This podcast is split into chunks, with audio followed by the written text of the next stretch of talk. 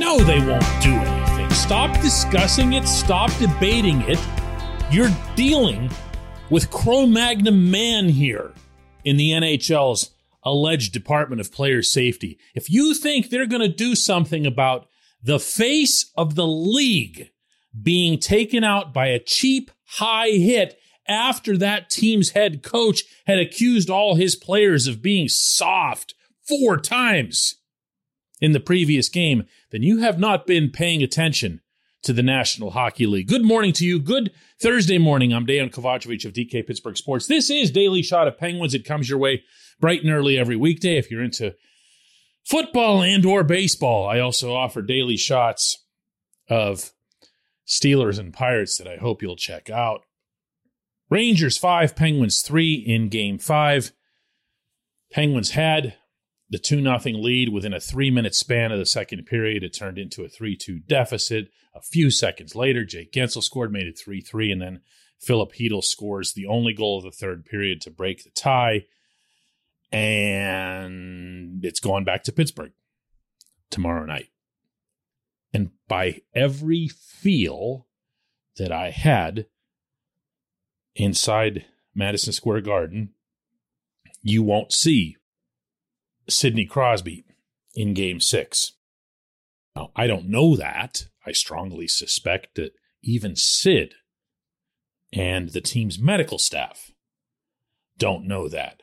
But when it comes to head injuries, concussions, and you're talking about Sid, you're going to err on the side of caution, not because of hockey, but because of life.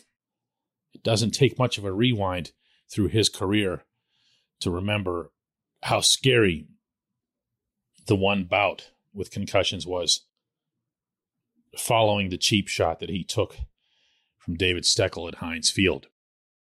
Nothing will happen as a result of this. And, you know, if I can jump ahead here, it wouldn't matter if something did happen, at least not from the standpoint of this playoff series. Trouba is a second pairing defenseman who's gone from being kind of a soft guy who got criticized nonstop for it in Winnipeg. And as soon as he came here to New York, they turned him into this beast who takes cheap shots and eliminates really good players around the league on a regular basis. Three of them this season alone. Did it to Nathan MacKinnon of the Avalanche, did it to Jujhar Khaira of the Oilers. And now this patterns in place. He is who he is, or at least he is who he's become. But whether he plays or not won't impact the series all that much. That's not why you try to seek justice on these things. You try to seek justice so that there's some kind of deterrent. There's something that prevents a player and or coach from saying, "Hey, here's a tactic. Nothing else is working for us. Let's just go and hit them in the head." The Rangers did it twice to Jake Guentzel in the first period in rapid succession.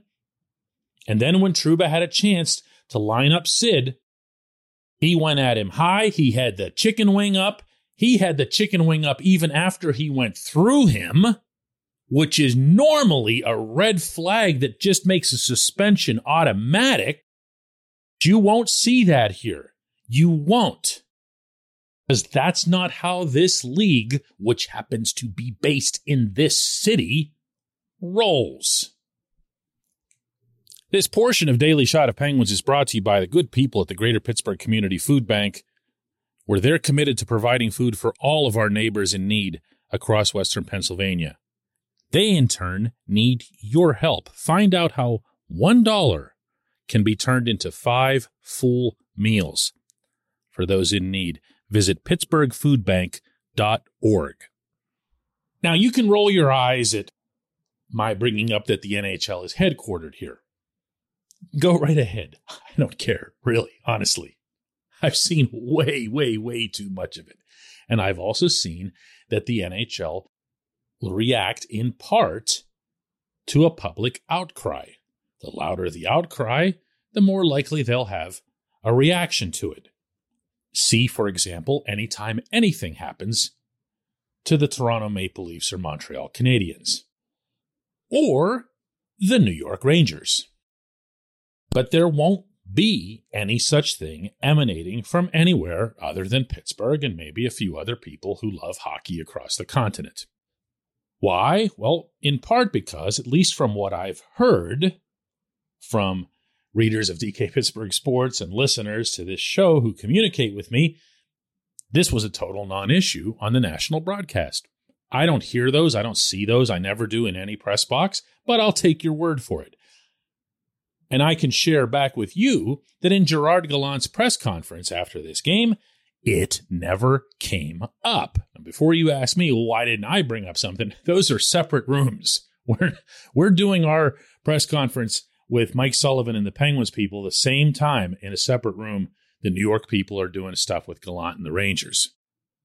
Gallant certainly wasn't going to bring it up himself. All he did was when someone asked about you know how much Sid not being in the game would change the game. He just said, "I you know I hope he's okay."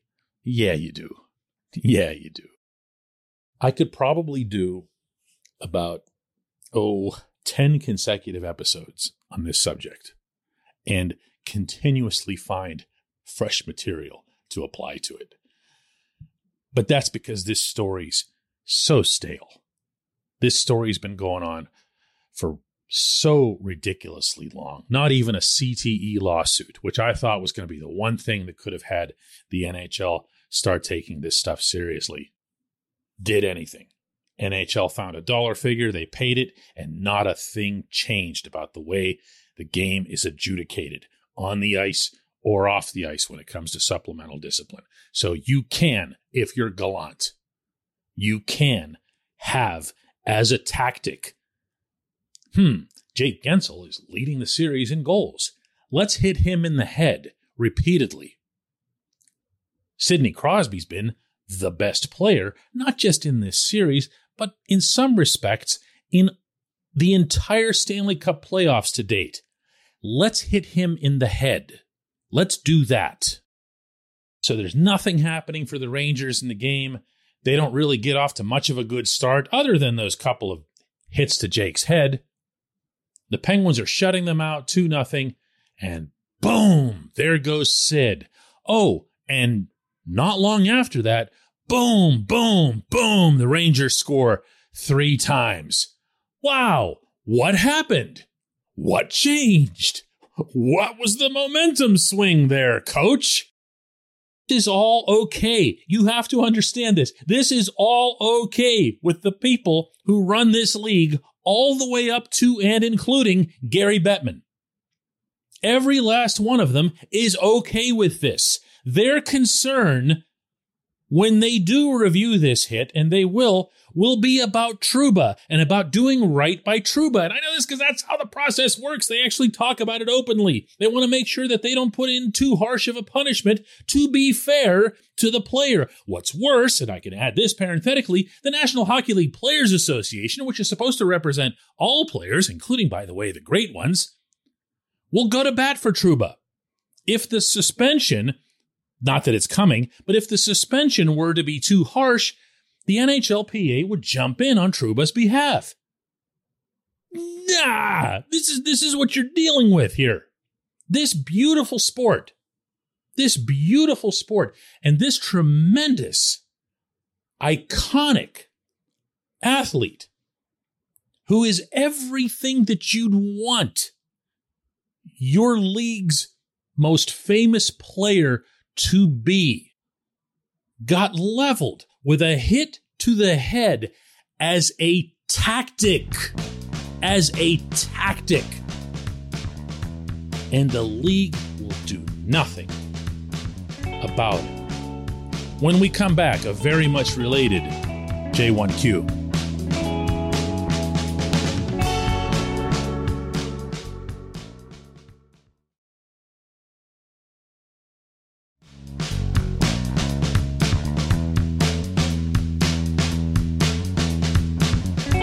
Today's J1Q comes from Sam Wheeler, who says Dear Mr. Kovacevic, he gets real formal.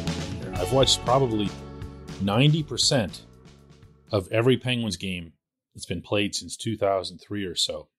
I stopped watching this game when Sid went down the tunnel. It was a familiar sight. An Olympic level athlete, unquestionably the best of his generation, and by all accounts a great human, laid out by a cheap, illegal, uncalled hit to the head. I felt a familiar sense of rage, disgust, and helplessness at the lack of a call, concern for Sid's long term health, and full knowledge that the NHL's Department of Player Safety won't do anything. Anyway, I turned on the NBA playoffs. Basketball isn't hockey, but at least none of the Celtics hit Giannis in the head with a flying elbow while the refs looked on. Since this is supposed to be a question now, why is the NHL like this? Do they pathologically hate money? What is the NHL's argument for anyone to give a damn? You know, Sam, uh, other than you referring to me as Mr. Anything, I'm with you all the way through this. I wouldn't watch the NBA, mostly because I don't have time. I don't know what a Giannis is, but I'll take your word that this is some significant player. What I do know is that I've been using the phrase for a lot of years now best sport, worst league. I've used it as a hashtag on Twitter. I've used it in columns. I've spoken it on this show. And that's what I see here. I, I love hockey.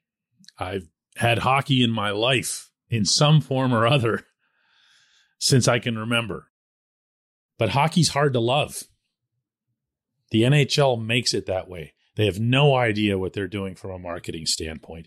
They have no idea how to build up what's the best of the league, meaning the best traits of the sport, the best players of the sport, the best people of the sport. They have no idea what they're doing. They still view everything within the context of how it used to be in the 1960s, which is that all 20 players, all 18 skaters, and both goaltenders are equals and should be treated as such. Although the NBA obviously did a lousy job on selling me, it sure sounds like they do a pretty good job of selling a whole lot of other people on who are the best players, who are the best basketball players in the world, and why they come to the NBA what makes them special and distinctive. Yes, I understand there are differences in the sports when you have 20 people on one team and five basically when it comes to hoops. But this league won't change. This particular approach, this completely ass backward approach until this commissioner's gone, until someone comes in into that role and says, What in the hell are we doing here? Sidney Crosby got taken out out of an elimination playoff game when the other team's back was to the wall and the coach had announced to everyone that he felt his team was soft in the preceding game. And then there's intentional high hits on the leading goal scorer early on, and the same type of hit, only in open ice, against the planet's best 200 foot player still in his mid 30s. A selling point for all those TV contracts the league just signed with ESPN, TNT, TBS. Yeah, go ahead and just take him out as a tactic and then endorse it within the next 48 hours by not doing a damn thing about it. And they won't either. They won't. I appreciate this question more than you can imagine. You phrased this a lot more elegantly, I think, than than I just did or could. We will have another one of these.